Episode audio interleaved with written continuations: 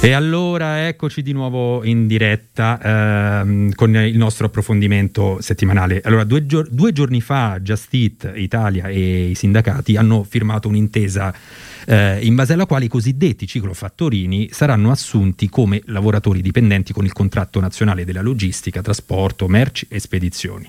Inoltre l'azienda si impegna ad assumere oltre quattromila persone entro il duemilaventuno.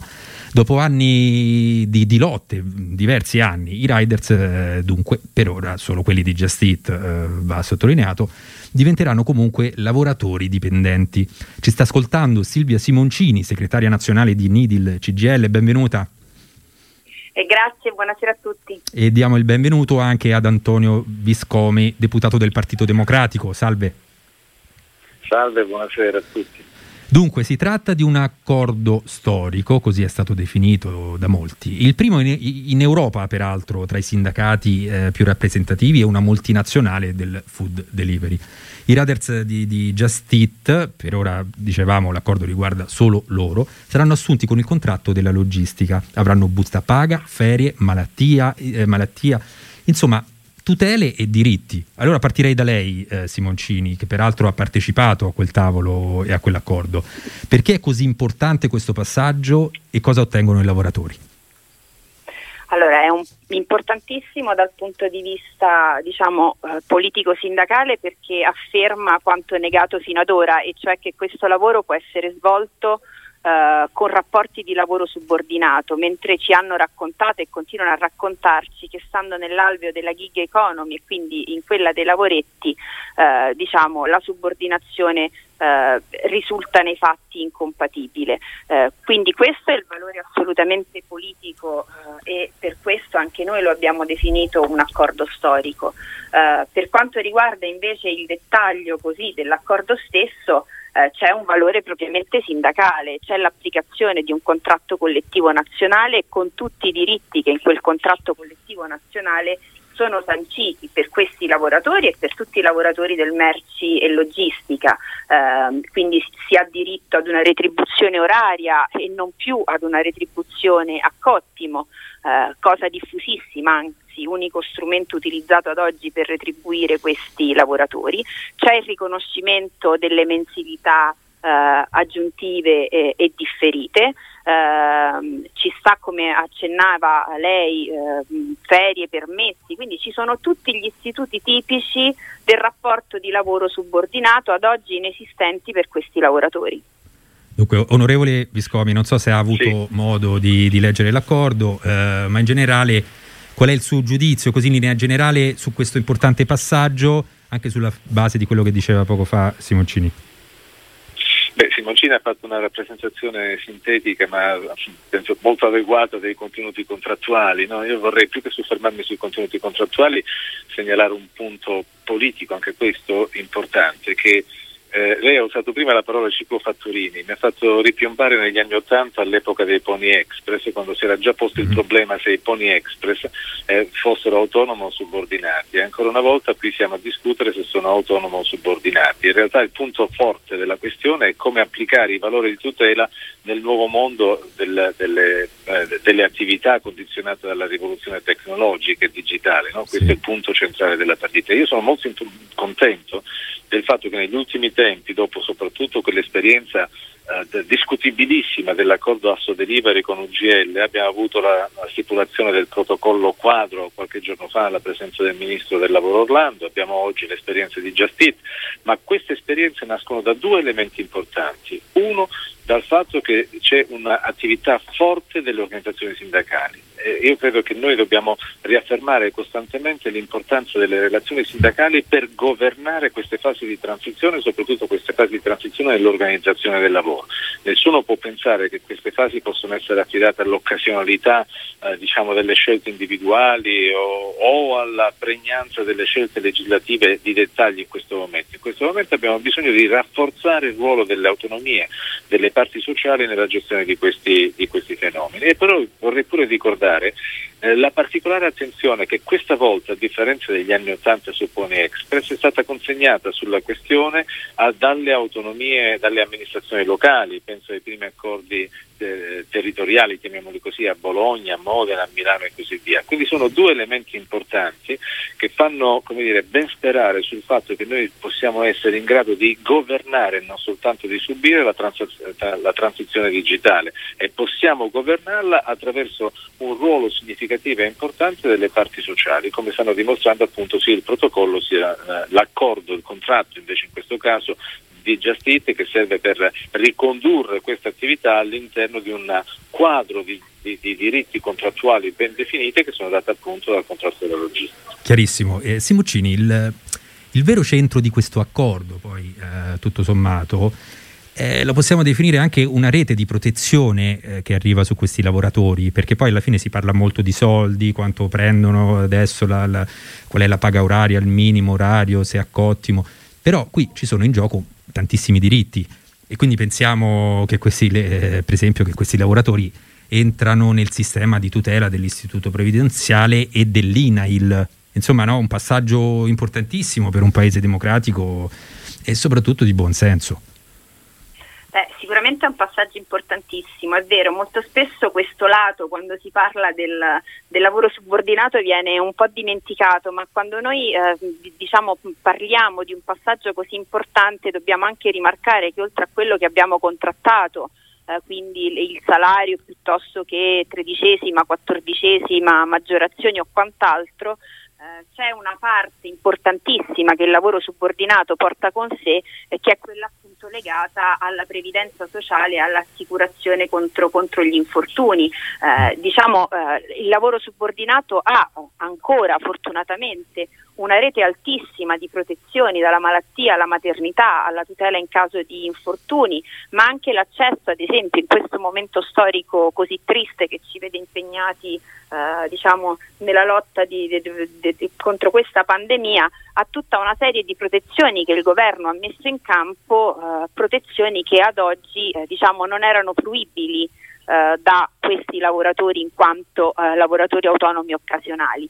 Eh, quindi sì, è molto importante secondo me nel raccontare eh, diciamo questo accordo eh, accendere un faro anche su tutto quello che nell'accordo non c'è evidentemente scritto, perché è previsto dalla norma per i lavoratori subordinati ed è un pacchetto di diritti e di tutele assolutamente indispensabile, così come l'accesso che comunque avranno, e speriamo non, non ne avranno bisogno a breve o forse mai, a quello che è il modello degli ammortizzatori sociali attuali, ma anche a quello che potrebbe essere il modello degli ammortizzatori sociali eh, futuri, comunque basati eh, su eh, forme di eh, diciamo su forme assicurative.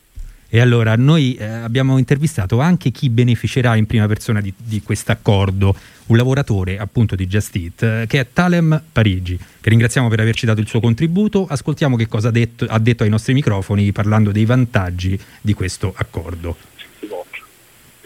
Il raccordo che abbiamo firmato questa settimana con Just Eat innanzitutto è il primo accordo in Europa fra, un sindaca- fra i sindacati più rappresentativi e una multinazionale del food delivery, quindi già questo denota quanto è storico, ma è anche rivoluzionario per le condizioni di noi riders, perché da ora cambierà tutto, non verremo più pagati a cottimo per esempio, non avremo una paga all'ora, questo vorrà dire essere spronati, non essere più spronati a andare sempre più veloce, sempre di più per guadagnare sempre di più, e che è una cosa che fa veramente la differenza. E secondo me uno dei motivi per cui ci sono molti incidenti nel mondo dei riders è anche il cottimo, la presenza del cottimo. Oltretutto un'altra cosa collegata a questo è il ranking, non ci sarà più la messa in, in competizione dei riders per ottenere più turni, cioè chi seguiva meglio le direttive della società, cioè consegna, faceva più consegne, più turni,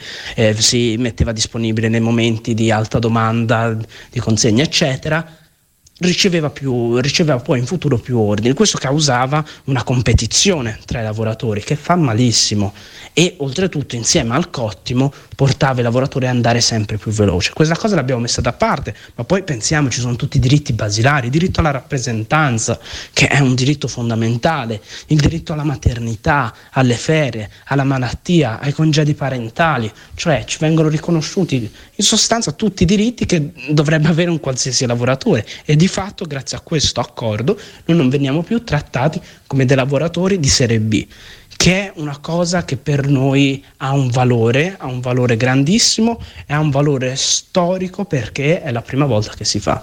E per questo siamo molto soddisfatti e anche euforici, mettiamola così. E allora queste le parole di uno dei diretti interessati che vedrà finalmente riconosciuti eh, alcuni diritti base, si è detto euforico. Simoncini, mi rivolgo a lei, il responsabile del business delivery di Just Eat Italia, Davide Bertarini, ha parlato di grande soddisfazione da, da entrambi le parti, ha dichiarato. È stato fatto un grandissimo lavoro di dialogo, ascolto e comprensione delle reciproche esigenze. Anche voi come C G I L avete parlato di forte collaborazione, e allora le chiedo come si è arrivati al raggiungimento di questo accordo e se è stato faticoso. Allora, eh, viene da lontano questo accordo, viene da tantissime mobilitazioni che i rider hanno eh, portato avanti insieme alle organizzazioni sindacali negli ultimi anni e non solo negli ultimi mesi. Diciamo una prima conquista si era già vista con l'approvazione della legge centoventotto del duemiladiciannove, che comunque introduceva, anche se nell'ambito di lavoro auto- del lavoro autonomo, una serie di diritti godibili eh, da questi da questi lavoratori. Eh, sicuramente quella norma di per sé non era sufficiente e comunque vi era la necessità eh, di una contrattazione attiva e eh, diciamo abbiamo accompagnato eh, il raggiungimento diciamo di questo risultato eh, con un grandissimo dialogo che si è realizzato con tutte le parti, quindi con tutte le aziende del food delivery anche in sede ministeriale. Diciamo che l'unica società che ha avuto, e questo va riconosciuto, la lungimiranza di cogliere la bontà di quello che le organizzazioni sindacali sostenevano da tempo, cioè che questo lavoro si può fare anche con forme di lavoro subordinato, è stata indubbiamente Just Eat. Just Eat ha scelto, lo ha dichiarato in tantissime interviste, questo modello definendolo etico. Eh, noi ci auguriamo, anzi vorremmo, che questa scelta etica, se così la possiamo definire, eh, fosse fatta anche da tutte quante le altre società. Eh, C'è un tavolo che rimane ancora aperto, è stato ricordato dall'onorevole che è stato firmato un importantissimo accordo, un protocollo per il caporalato, ma restano ancora dei temi aperti e diciamo in questo speriamo che eh, il, il ministro Orlando possa eh, convocare le parti al più presto, perché rimane ancora aperto il tema legato alla salute e alla sicurezza, ma soprattutto rimane aperto il tema dei diritti per questi lavoratori. Just Eat è una delle società, probabilmente anche una delle più grandi, eh, ma ne restano fuori altre quattro, altrettanto grandi e che attualmente impiegano un numero impressionante di lavoratori. Eh, basta guardare eh, diciamo i numeri dati dalla Procura della Repubblica di Milano, che parla di sessantamila Uh, accertamenti. È ovvio che quel numero non è riferito ai rider presenti in questo momento uh, in Italia, ma a tutti quelli che hanno fatto questo lavoro in un lasso di tempo che va dal duemilasedici a oggi,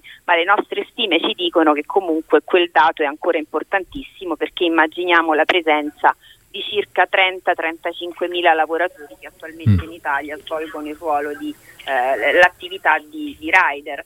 Uh, C'è grande soddisfazione, è vero, eh, il confronto eh, non è, sta- cioè, è stato facile, nel senso che c'è stata la volontà delle parti di portare a casa questo risultato, ma si è partiti anche da posizioni che non erano eh, assolutamente vicine alla, all'apertura della trattativa.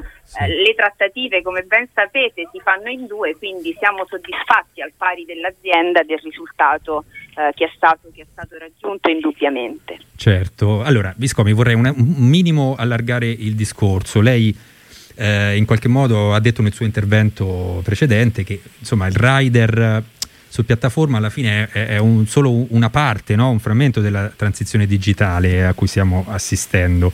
Allora, come va governata questa trasformazione insomma del mondo del lavoro? Un minimo lei lo ha accennato, no? eh, parlando del ruolo maggiore dei sindacati, ma come si fa a coniugare i diritti eh, con i nuovi posti di lavoro che, eh, a, a cui insomma ci troveremo di fronte? Sì, eh...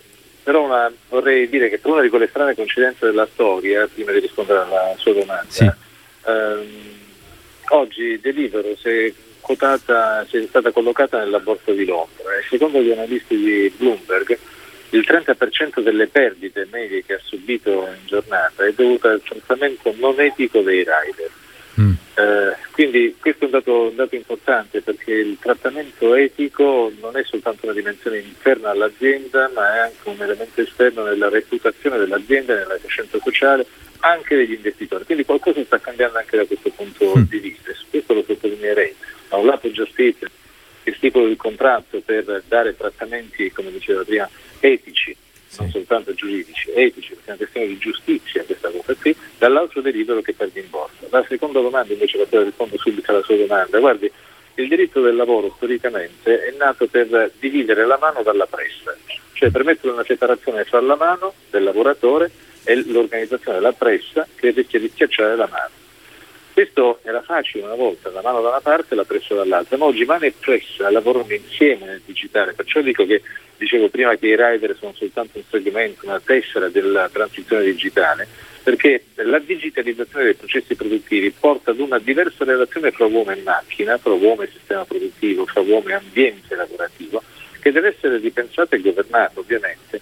E siccome la mia ambizione è sempre che i valori costituzionali siano applicati nelle nuove forme che il lavoro pone, perché eh, la, la, la tecnologia è in continuo divenire, lo sappiamo perfettamente, di fronte a queste innovazioni noi abbiamo bisogno di, di scoprire una grande capacità delle parti sociali di governare i fenomeni di organizzazione del lavoro, anche a partire dallo smart working, un esempio banalissimo che possiamo sì. fare, no?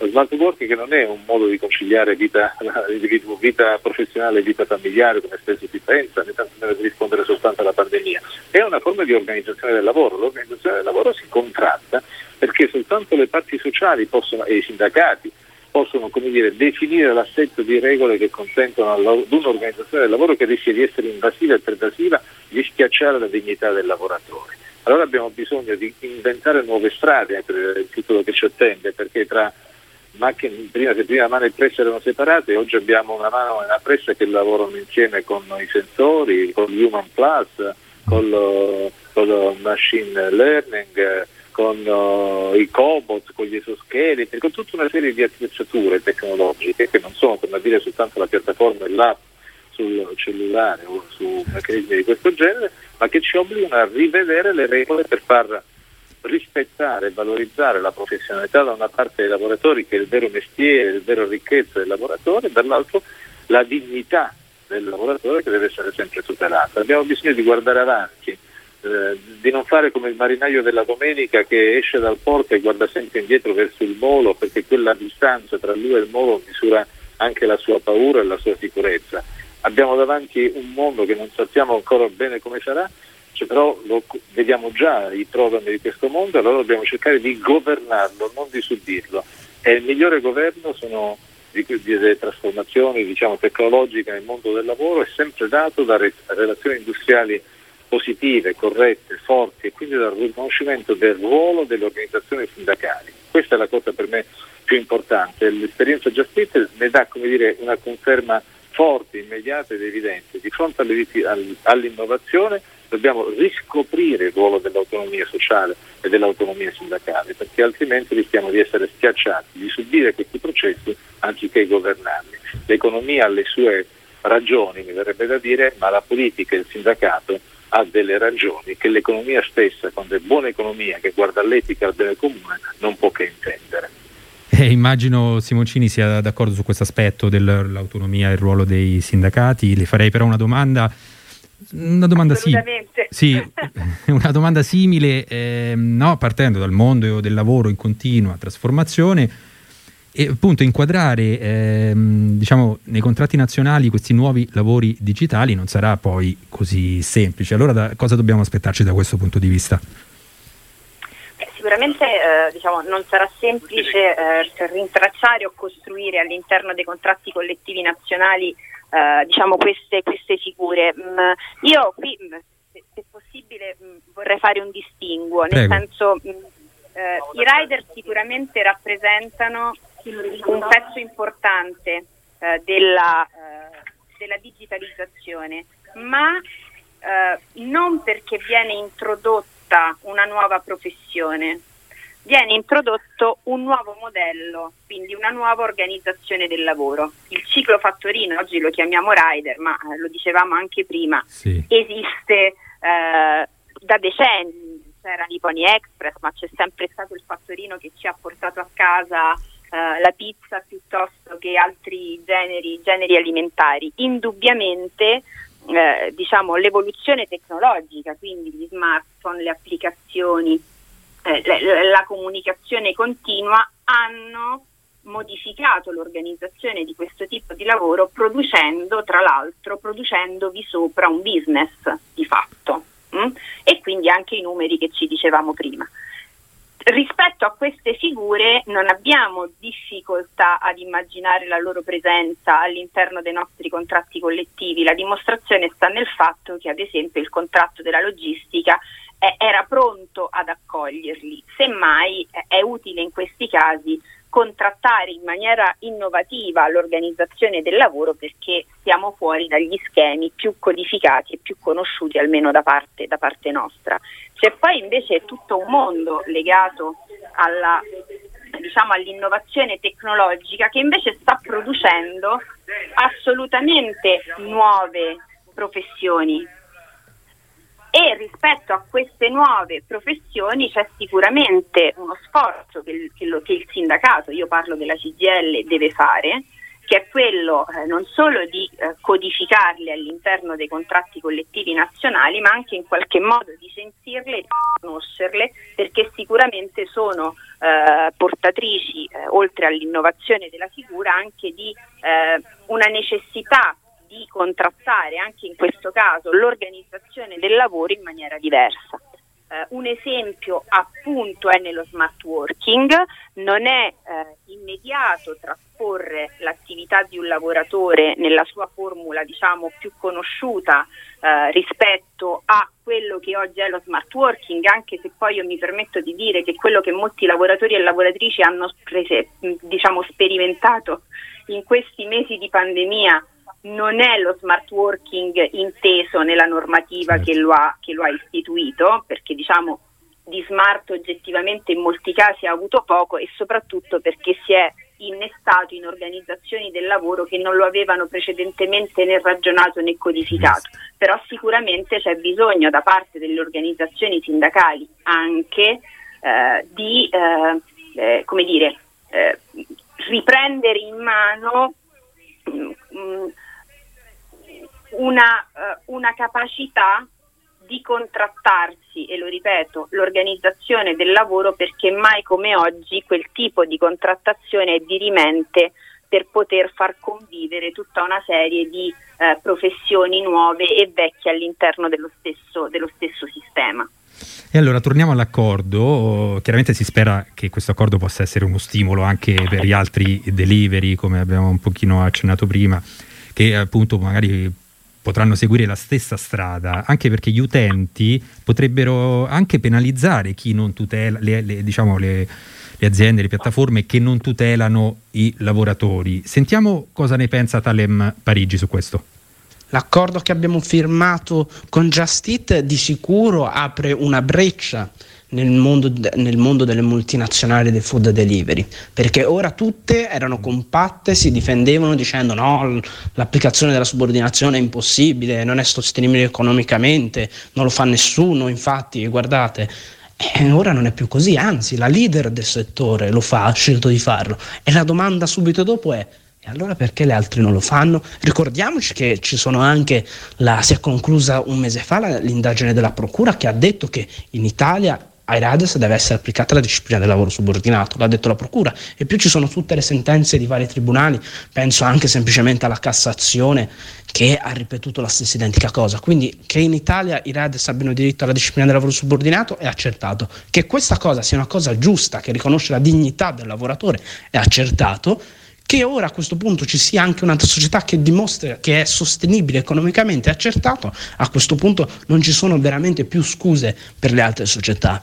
E la cosa su cui puntiamo per spingere le altre società a cambiare idea saranno anche i clienti. I clienti da questo momento avranno un ruolo fondamentale, ai quali non diciamo guardate, non utilizzate, boicottate il servizio di delivery, no, vi diciamo utilizzatelo, ma utilizzatelo verso chi lo fa in modo etico, verso chi dà i diritti ai lavoratori, perché questo farà la differenza, questo servirà a partecipare alla battaglia con noi, perché se i clienti cominceranno a fare una selezione e dire Just Eat sì perché dai diritti e gli altri no perché non li danno, finirà che tutte le altre società si adatteranno e daranno i diritti, perché sennò perderanno fette troppo grosse del mercato.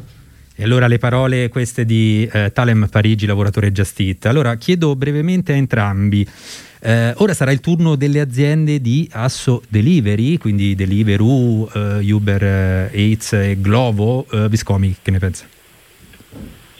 Eh, me lo auguro, come diceva esattamente Parigi, eh, i consumatori, ora noi tutti abbiamo un ruolo nel far pesare la scelta etica dell'uno rispetto alla scelta non etica dell'altra. Ora credo che sia il caso di attivarsi anche dal punto di vista delle autorità amministrative e del governo per cercare di riprendere il dialogo con uh, queste, con AssoDelivery, e, e ragionare su come andare avanti. Credo che sia importante, ma mi piace molto questo Questo, questo richiamo alla coscienza dei consumatori, credo che sia veramente la cosa più importante in questo momento, e vale molto più di tante regole, è richiamarsi al fatto del consumo etico e consapevole, che sì, riguarda anche l'utilizzazione dei rider o dei ciclofattorini, che vogliamo dire.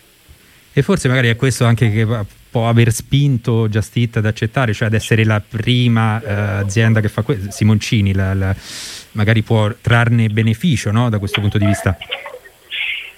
Indubbiamente potrebbe trarne beneficio, ma eh, io personalmente av- mi auguro anche che ne tragga beneficio, perché potrebbe essere un segnale ulteriore eh, anche per le altre, per le altre piattaforme. Eh, io beh, ne approfitto, avendo la possibilità di dialogare con l'onorevole Viscomi, anche Prego. in virtù del suo ruolo nella, nella, commissione, nella commissione lavoro.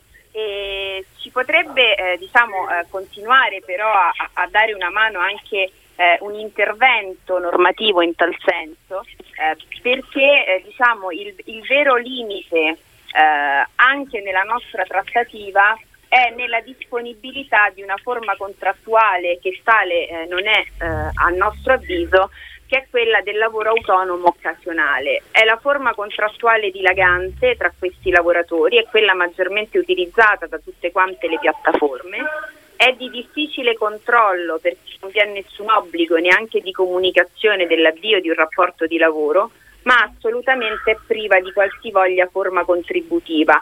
Eh, quindi diciamo di passi anche dal punto di vista normativo ne sono stati fatti tanti verso questi lavoratori. Eh, mancherebbe questo ultimo passo, a nostro avviso fondamentale, non solo per i rider, ma visto che stiamo parlando di loro, assolutamente per loro, ma anche per tanti altri lavoratori che si trovano in questa, che si trovano in questa stessa questa stessa condizione.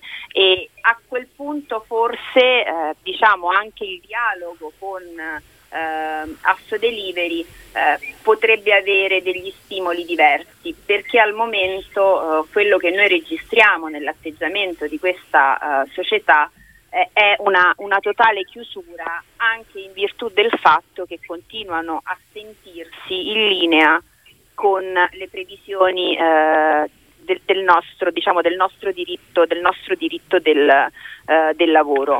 Non, non percepiamo in qualche modo la volontà di disdettare l'accordo con, con U G L, però a questo punto ci auguriamo che anche in questo caso l'intervento del, eh, del ministro Orlando nel accompagnare questa trattativa possa portare le parti a più miti consigli, invece che perseverare su questa scelta incomprensibile. Ascoltiamo Viscomi. Sì, sì, no, rispondo subito. Eh, allora, eh, quando prima dicevo che il diritto del lavoro non è più lo stesso, il mondo è cambiato, tutte queste innovazioni, intendevo proprio dire che spesso noi affrontiamo il nuovo, il nuovo che avanza con le categorie che abbiamo costruito su vecchi modelli di organizzazione del lavoro, dove era facile distinguere fra autonomia e subordinazione, e il rischio che abbiamo vissuto e che continuiamo a vivere è che di queste, eh, queste categorie, queste tipologie siano affidate alla variabilità della decisione giudiziaria. Anche per questo io continuo a ritenere che sia valida la prospettiva, peraltro fatta propria negli anni passati, della C G I L, dello, dei, del della tutela del fatto di lavorare, cioè di collegare le tutele al fatto di lavorare, non alla tipologia contrattuale, attraverso tutele modulari, flessibili, eh, pacchetti di tutele da assegnare, perché altrimenti noi continueremo a fare delle, eh, eh, delle riflessioni, delle azioni cercando di ricondurre le nuove tipologie cont- contrattuali ad autonomia o subordinazione, con tutti i problemi che abbiamo conosciuto. Mi chiedo, non è forse giunto il momento di tutelare il fatto di lavorare e di collegare le tutele, anche quelle assicurative e previdenziali, al fatto di lavorare, torno sempre modulare, flessibile ovviamente, perché sono, e non più al contratto di lavoro come autonomo subordinato, perché altrimenti rischieremmo nel prossimo futuro di avere grosse difficoltà a riportare nell'ambito del diritto del lavoro, delle tutele del diritto del lavoro, forme di erogazione della prestazione lavorativa mascherata dalla più ampia autonomia, ma che poi possono rivelarsi, come per esempio questa dei rider, appunto eh, pregne di subordinazione. L'algoritmo, per usare il titolo di un libro, che è il vero padrone della, della, della questione dei rider. Quindi ben venga questa riflessione che dovremmo fare congiuntamente per mettere mano al sistema lavoristico, all'assetto giuridico istituzionale dell'assetto lavoristico, avendo di mira che l'obiettivo è sempre lo stesso, quello di tutelare la professionalità e la dignità del lavoratore in nuovi contesti, e per farlo forse dobbiamo, più che inventare tipologie contrattuali come è successo nel più o meno recente passato, collegare le tutele al fatto stesso di lavorare. È lì il punto di svolta, quello che la C G I L qualche anno fa chiamava statuto dei diritti, sì. dei lav- il nuovo statuto dei lavori, non dei diritti del lavoratore, ma lo statuto dei lavori, cioè io su questo ci sto anche nel ruolo in commissione, che, eh, nella partecipazione alla commissione lavoro, ma credo che sia un discorso che la stessa commissione aveva cercato di fare fin dall'inizio, ma poi l'epidemia ha travolto tutti quanti. Forse è il momento di riprenderlo. E allora, cosa chiede alla politica anche il mondo dei riders? Sentiamo eh, ancora una volta il nostro ospite eh, virtuale Talem Parigi. Alla politica, noi riders Chiediamo, chiediamo innanzitutto di sostenerci, questa cosa è fondamentale, perché è anche simbolico, anche nella questione che dicevo dei clienti, e magari anche loro invitare i clienti a scegliere, i, le persone vicine ai partiti, al mondo dell'associazionismo, a scegliere chi sta, chi dà i diritti, chi ha un'etica fra le società di delivery. E poi a livello concreto, Eh, ho avuto ieri la possibilità di discuterne in trasmissione con eh, Pierluigi Bersani su a me, a, um, Carta Bianca dalla Berlinguer, e c'era anche Belpietro. Fondamentale secondo noi sarebbero due interventi: uno, una legge sulla rappresentanza che impedisca a sindacati che non rappresentano nessuno di firmare accordi che possono poi non più, che di fatto poi portano a non rivederci riconosciuti i diritti che ci spettano. Due, seconda cosa che chiediamo, fondamentale, è che venga abrogata la lettera A dell'articolo due del Jobs Act, che è quella lettera che permette, quella parte dell'articolo due del Jobs Act che permette di non applicare la disciplina del lavoro subordinato. È una via di scappatoia anche a noi riders, quindi chiediamo che questa venga abrogata. E allora abbiamo ancora gli ultimi due minuti del nostro approfondimento. Cosa risponde Viscomi a Parigi?